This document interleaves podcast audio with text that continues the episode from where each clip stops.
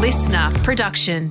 Hi, I'm Nat Kringoudis. And I'm Cecelia Ramsdale. Welcome to the Wellness Collective, a podcast where we invite you to be part of our wellness community to share, learn, and live better.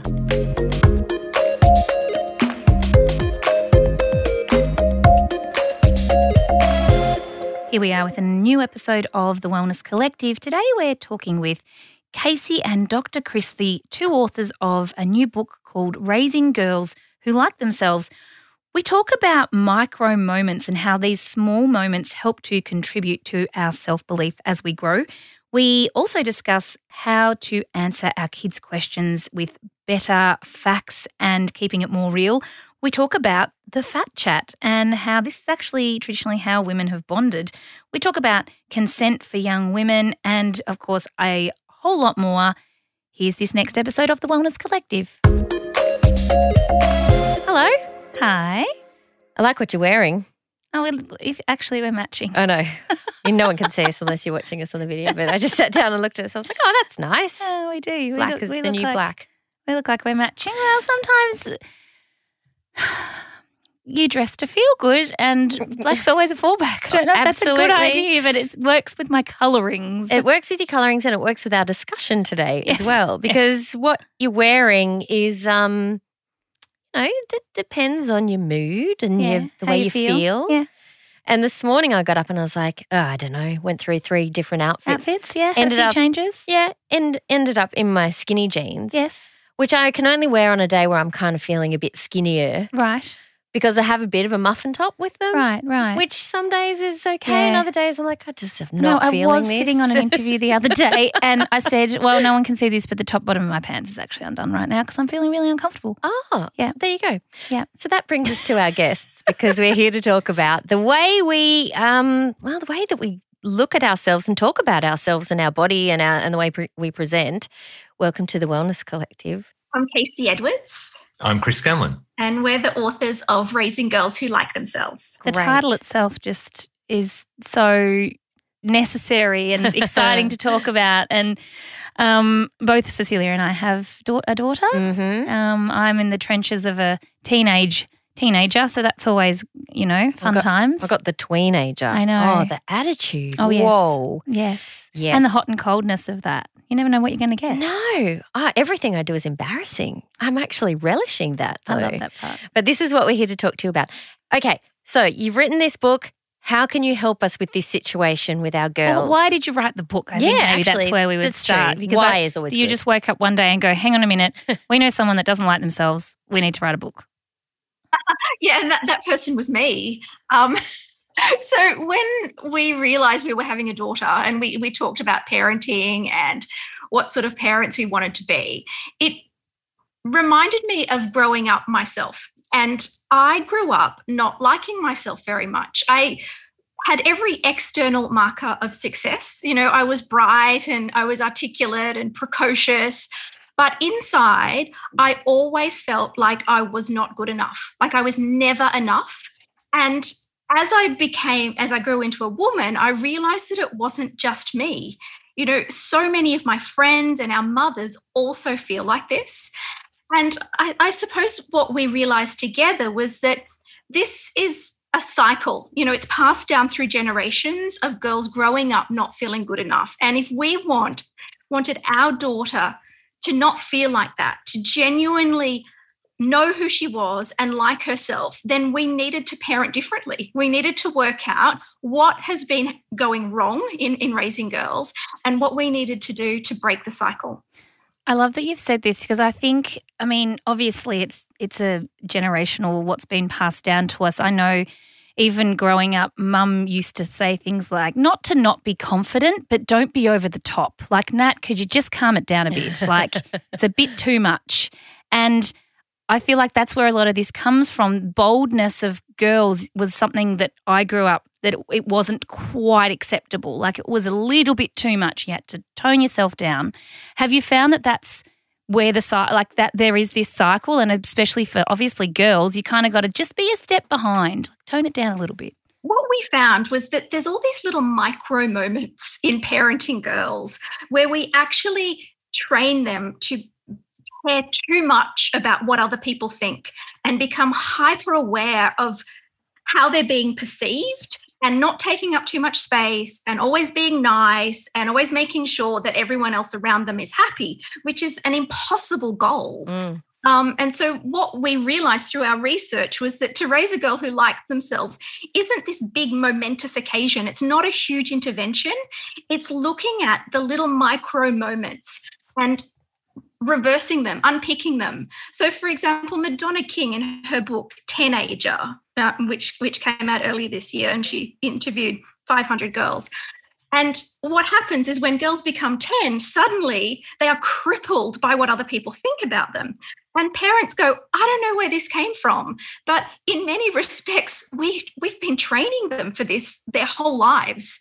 And so that's what we really tried to do in our book is look at all those micro moments and look at ways that small tweaks that we can do in our parenting so that girls don't grow up insecure and feeling like they need to be small and please everyone around themselves. It's also with boys, so they don't get we don't get the same messages. No. Or if we are told to tone it down, it's you kind of that's almost a propagate, provocation to do even more, to go over the top.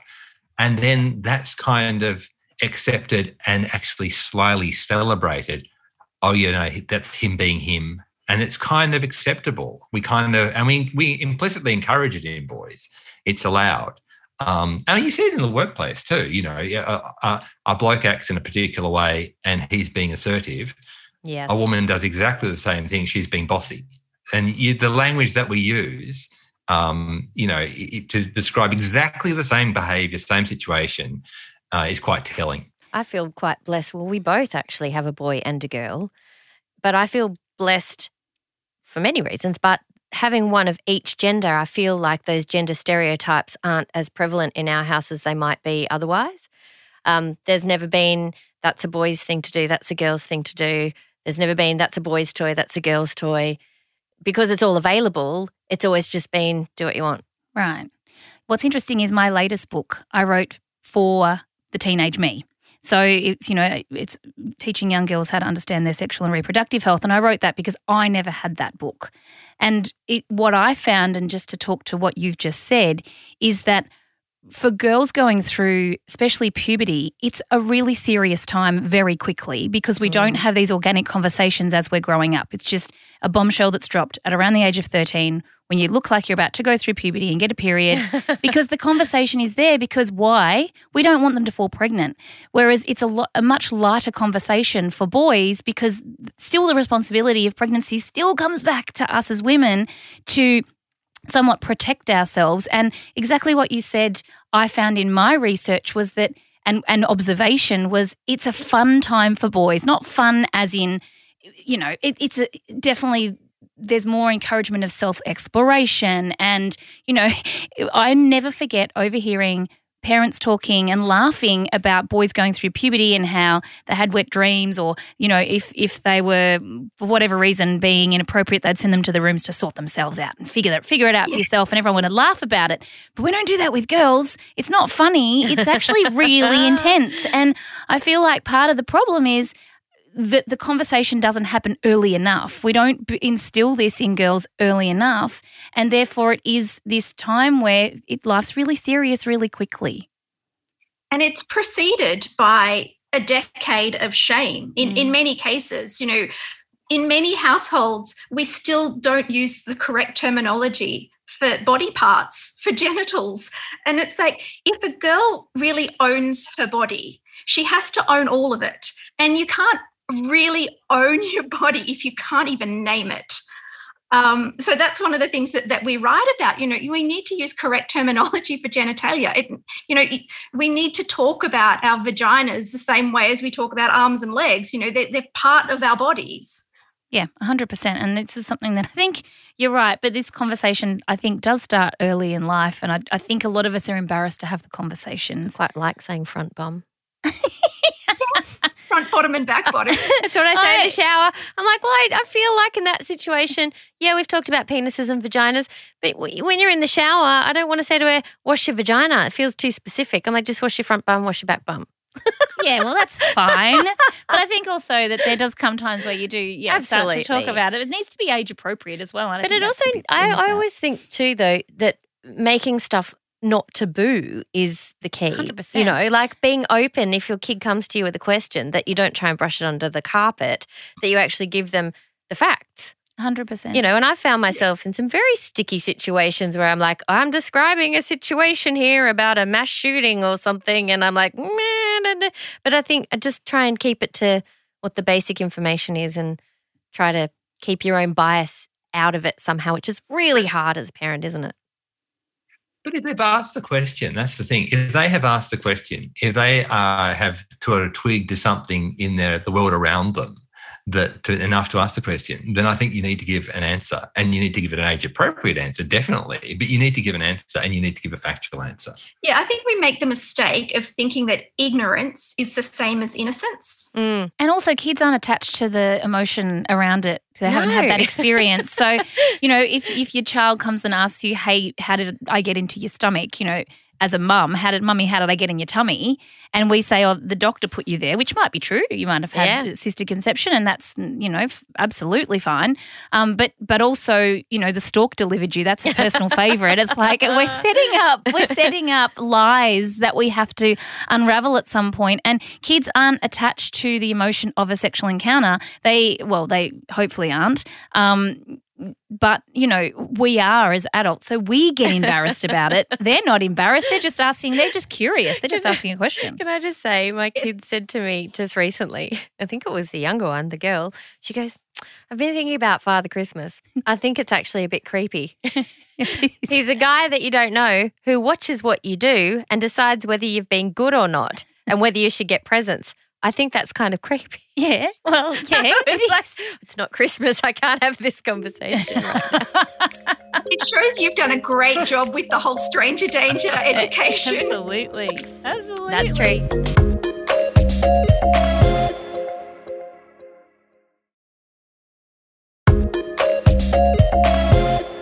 Hey, um, let's talk about your article that you wrote um, a while back, which is called "When Your Mother Says She's Fat." And I was I read this and I loved it because I think it, this is a really interesting thing. Tell us about that article, what you wrote in it, and how uh, that sort of shaped you as well. Yeah, so this was a letter that I wrote for my mum for Mother's Day. It was an open letter, and it was about her hatred of her body that my mum has hated her body her whole life. She's been on every diet imaginable. And I grew up with, you know, the next diet that mum was going to go on that was going to change her life. You know, she was waiting for her thin life to start. Mm. And this was absolutely the pervasive message of my childhood. And because mum said she was fat and that she was no good because of it, and she was continually trying to change herself. And I looked at my mum and thought, well, I look like you. I'm going to grow up like you. I also grew up with intolerable body hatred. And it's taken me a lot of years as an adult to unpick that. And it really has affected parts of my life, this continual hatred and insecurity of my body. So, my letter to my mum was that I understand why you did that because you were raised to hate your body too, the way grandma was raised to hate her body. And I'm sorry that I didn't help you through that because I remember thinking, well, it was it's your fault you're fat. You shouldn't eat so much because that's what my dad said. And as an adult, I looked back with different eyes and thought it's really hard to grow up in a world that mm. tells you mm. that your beauty is the most important thing and then def- at the same time it defines a standard of beauty that you can never reach and so my letter to my mum was I understand where this is coming from, but I really don't want my girls to grow up in with the pain that we had mm. and that she grew up with. And so it was a letter to ask her to stop with the body hatred in front of my girls. You know, it, I hoped that she, it would help her realize that she was loved just the way she was and mm. she didn't need to be a thin person to be valued it turns out that that hope was too ambitious. And my mom is now in her 70s and she's still dieting and she's still trying to be waiting for her thin life to start. But what the letter did do was make her stop the constant conversation about weight and beauty in front of my girls. I just didn't want them to grow up that it's thinking that it is normal for girls and women to continually police each other's body and judge our worth based on our weight. And so that letter actually got shared over 10 million times. Wow. It yep. went viral. Resonated. So I think a lot of a lot of girls and women grow up feeling like they're not good enough based on their body mm. and that we really feel like, you know, it, it it stops with us. You know, what I said to myself is my girls are not going to learn the language of body hatred from me. Mm. I think it's interesting too because I do feel like uh, these this generation there is changes. We're seeing it, right? They're not. They've got more education. They've got. They're smarter. They're more confident. They've. They're already all these things. We've already seen that in the way that they you know, and even research. I know when I was again writing my book, that was the what was the research was coming through. This generation are very smart, and they're very um, responsible. So I think it's a perfect time for us to continue to create this. Obviously, the conversations are there. We know that this is important. This is the next step in that um, to being able to do it. But obviously, it starts with us, as you're mm. saying. And there's definitely women listening going, yeah, but okay, you're telling me I need to stop that and I need to stop that, not just for my daughter, but for myself as well, because that's no way to live my life. I started this by talking about my muffin top and my jeans. but but exactly, but we don't. No, no, but I don't well, care. Don't, you know, like totally, I'm sharing it with the world. Totally, but we've got it, it really does rely on some level of self awareness. How do mm. we get that awareness ourselves if we don't actually know? I think that would be a lot of. I think a lot of people are oblivious, and I'm probably oblivious to certain things too. But I think definitely, how do we wake up? Like, what do what do we do? Well, first of all, we are trained to talk like this. You know, could you imagine a couple of blokes starting a podcast talking about what they didn't like about their bodies? Mm, you know, I could actually. You could. Yeah. I think men actually do think about their bodies, maybe not in the same way as women, but I do think there's a body image thing that men have that's same, same, but different. Worse, certainly. Yeah. You know, Naomi Wolf predicted that. You know, once the, the female market got saturated, they'd move on to move you know on. making men insecure too. But men, it's not core to their identity the way it is to us. You know, what we write about in our book is a little girl will receive more comments about her appearance and her beauty than everything else combined if you look at the way the world interacts with her. Now, that is not the same for boys. They don't grow up believing that their beauty is the most important thing about them. No. They don't grow up being trained that fat chat is the way that women bond with each other. It's really it's hard though eh. because I, I, I, I mean, I'm still conditioned. I will look at. I always tell my son he's handsome all the time because I think I, he I is. say you're a beautiful boy. I'm yeah, like, yeah. I don't know what I'm I know, putting but into how do you head. like what? Yeah. What do we say instead, or do we keep saying that and we just need to word it in the right way? I think with boys though, again, it's it's not that it's not said to boys, it is, but it doesn't become this all pervasive yeah. defining feature of them. And I think we often do that with girls, and that, that is the only thing they ever hear. Whereas boys hear that and they hear all the other things, and they're kind of, you know, they're not treated as a doll they're treated as an agent. Whereas I think girls mm. often just get the appearance comments over and over again. And that's where the conversation begins. And unfortunately, that's where it often stops. Yeah. Um, and that's kind of it. And so, you know, we, and, uh, you know, that's a generalization. Obviously, you know, there, there are changes, but often, or, and we've kind of noticed with our two girls, that's the only conversation, that's the line of conversation. And that, it doesn't go anywhere else in appearance and so and they're often kind of you know a bit confused as if well yeah. Yeah my hair looks nice can we today. move on? It's funny you say that. I had a conversation with a friend of mine the other day who um who she has girls a similar age to mine.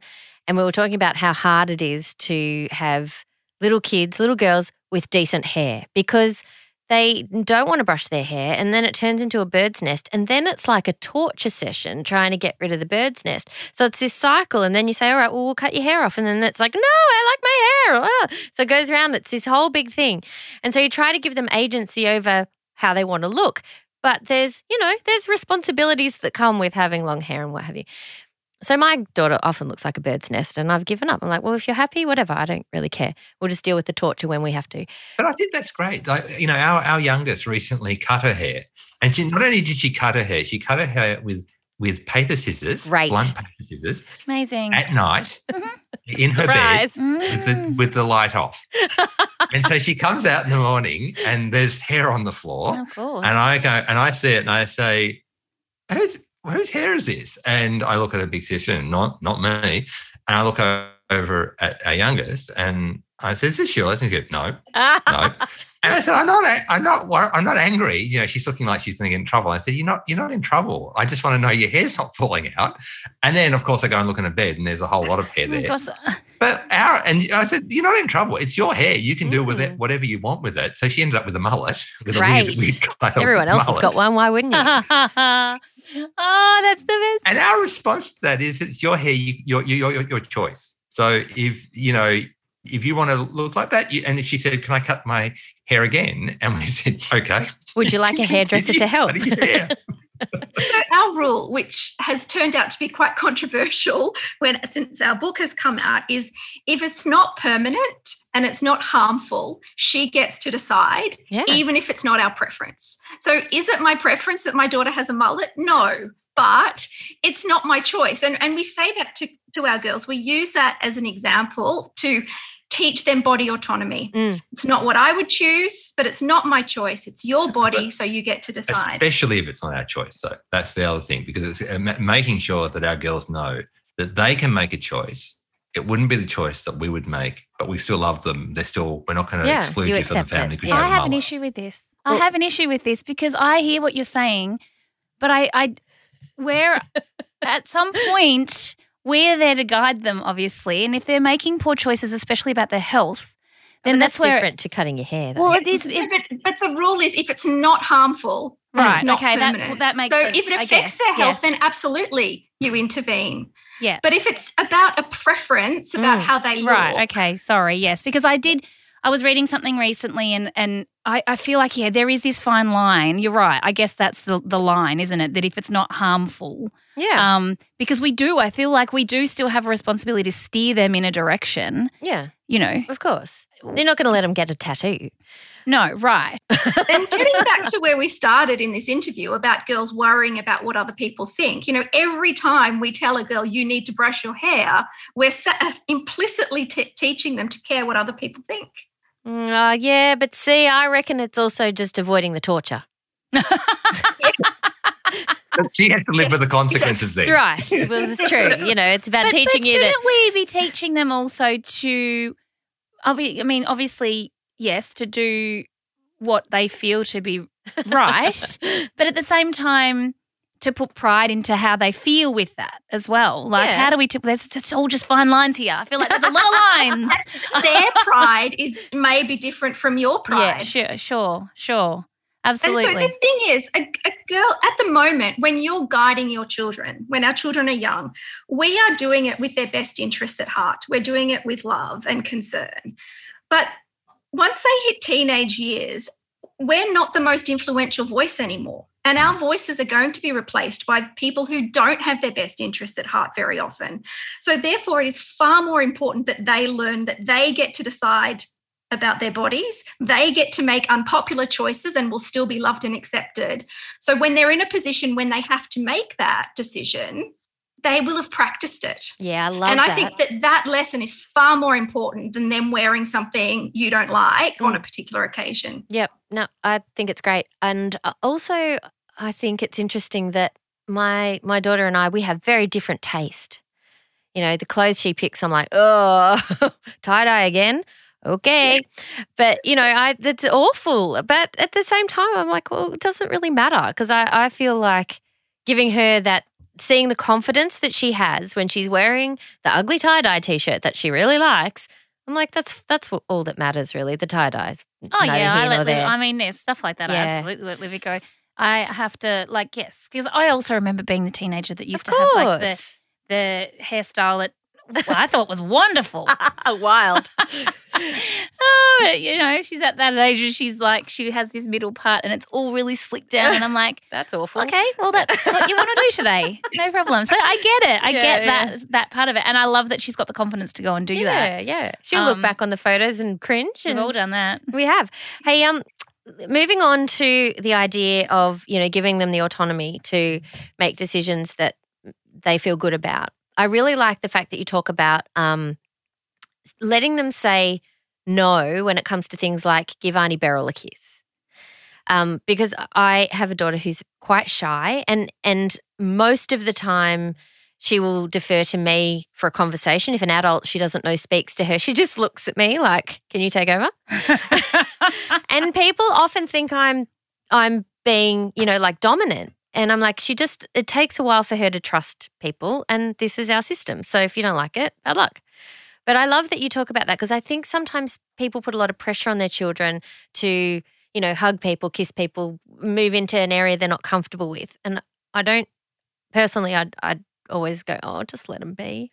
Mm. I think that's a huge part of it. And I think this is kind of you know, we talk about, uh, you know, when, when do we actually introduce some adult concepts to kids? This is where, you know, we've had a whole national conversation around consent, for mm, example. Mm, yeah. And a lot, there's been some really, you know, um, surprising and alarming things that have come out of that. So, you know, the first time that young women have a conversation around consent is 16, 17 year old. Yeah. And our view on that is that's way too late. It needs to start a lot, lot earlier, but it needs to start in an age appropriate way. And this is one example of that where, um, you know, we've again, this is where we kind of we say one thing and then we teach our girls the opposite. We say that no, you actually have to show affection. You have to do that emotional labor to make other people around you feel okay, and you don't really get a choice about that. It's kind of important. And this is not a question of affection because kids are can, will be affectionate, but they need to kind of work out who you are. Like, our, for example, our youngest is often a bit standoffish to to um, begin with, and until she warms up to someone, mm. and she'll kind of work them out, and then she'll be, you know, affectionate as anything. But she's got to work that out, and you've got to allow her to do that rather than just pushing into that. Because you're saying, no, no, you don't get a choice. Yeah. Um, and you know, you if it's going to make other people feel uncomfortable, particularly in social situations, then you absolutely have to go and you know conform to that social rule.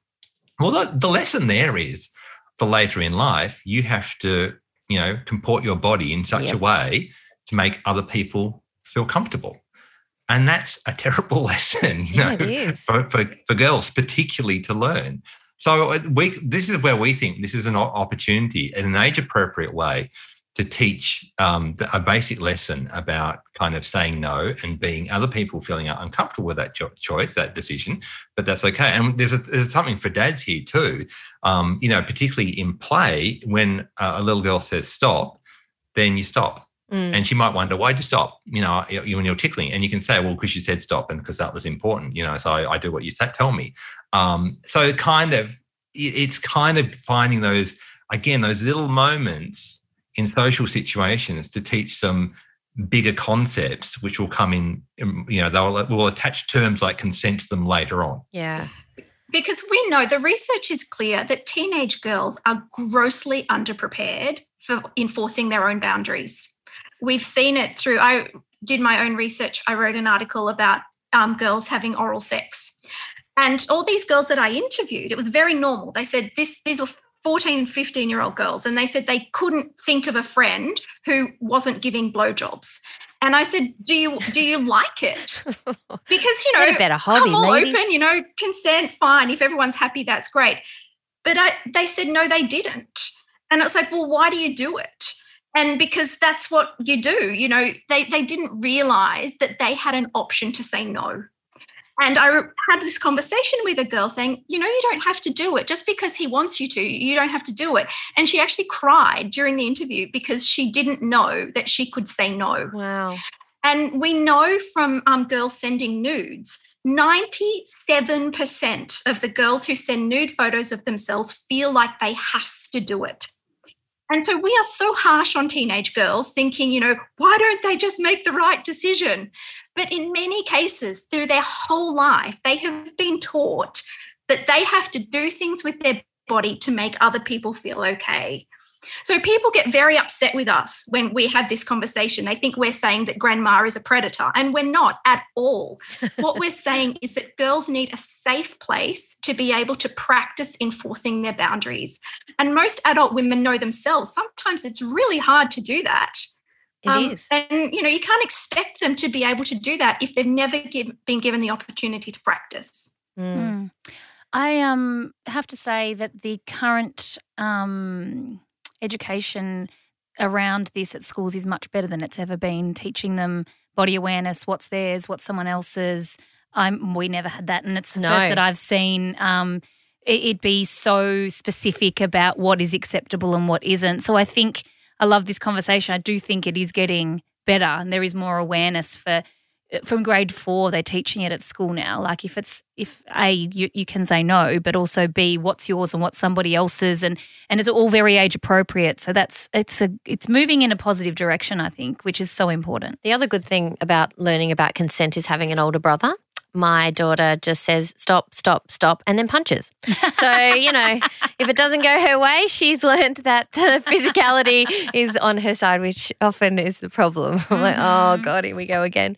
But yes, it's uh, it is interesting. The the environment that you grow up in definitely does shape you know what you what what you encounter and mm. um, how it's treated and, and everything so yeah i think awareness for these things especially that one i find that one really curious that people still try to make their children be affectionate when they don't want to i know yeah. 2021, and it still seems to be controversial to yeah. say that a girl gets to decide who she will be intimate with. Mm like I actually find that really distressing because all the backlash we've got from our book in saying that it's like really like we're still here, are we?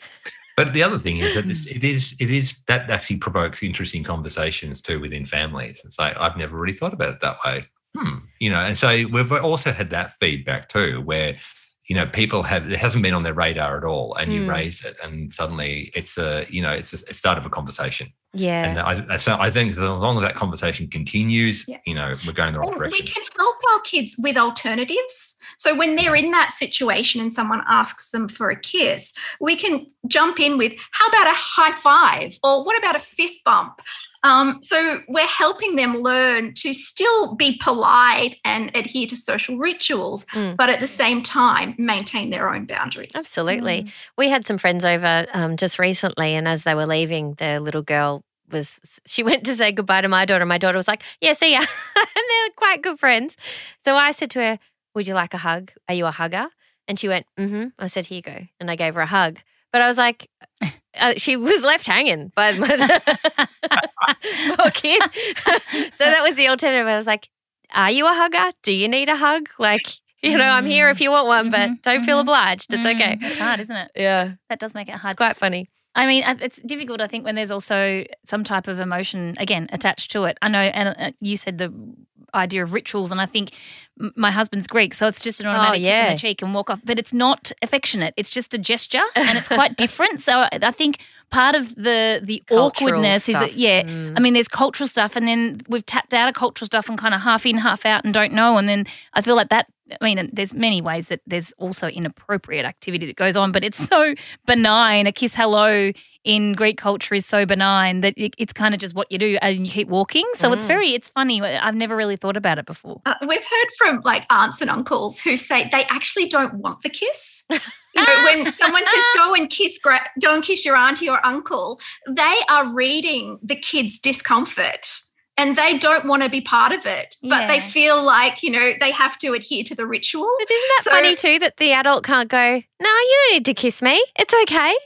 Yeah. That's just to show even adults have trouble enforcing their own boundaries. Mm, That's why for for, the, for those of us who are non-huggers, COVID and social distancing. Well, that's what I was going to say. It's like, oh, now I get, a, I don't have to engage in this. I don't have to pretend to do it. yeah, it was really hard for the huggers, but really great for the non-huggers. Yeah, yeah. Absolutely. Well, thank you so much. So, let our listeners know where they might be able to get their hands on a copy of Raising Girls Who Like Themselves. It's available at all good bookstores. You can get it in um, audiobook, ebook, or in hard copy. And also, if you go to our website, we actually have a free webinar where we go through the, the main points of our book. So anyone can sign up to that. So raisinggirlswholikethemselves.com. If you go there, you can register and see the webinar where we cover the seven pillars that every girl who likes herself must have mm-hmm. and how to instill those in your daughter. Great. Or son. Awesome. Yep. Yeah, or son. I think sometimes the the boys, they're a whole other oh, category oh, that we have to cover off soon as oh, well. yeah, I know. yes. Same, same, but different. Yes, definitely. Anyway, thanks so much for joining us today. All the best with the book. Go forward and make waves. I like it. Thanks, guys. Thanks for having us on. It's been a pleasure to talk to you. Great. Two people after my own heart, I feel. Yeah, you found your like people. I've, i know, I mm. know. Would you like a hug? um, but, you know, just to change topic slightly, yeah, go we on. don't have any reviews to read, and that doesn't make me feel very happy. I like reviews and yep. I like ratings. So you please, like hugs, you like reviews. We'd love to know what you thought of this episode, whether yeah. it was a favourite, you want more of this. Yeah. Um, of course, don't forget to follow us over on Instagram, the Wellness Collective Podcast. I know, that's and, where it all happens. I like it. Oh yeah, mm. definitely. There's a there's a whole lot of entertainment that goes on over there. And you know, take a happy snap of where you're listening to us and make sure, oh, sure yes. you send it in. Good reminder to do that. We haven't yeah. Had one of those for a little while, yeah. and we do like to see where you are. And I love it when we, you know, we get messages from our friends in America, and I think how cool that our ramblings are entertaining someone's ears all the way over there. Anyway, until next time, we hope this episode has left you feeling happier, healthier, and better.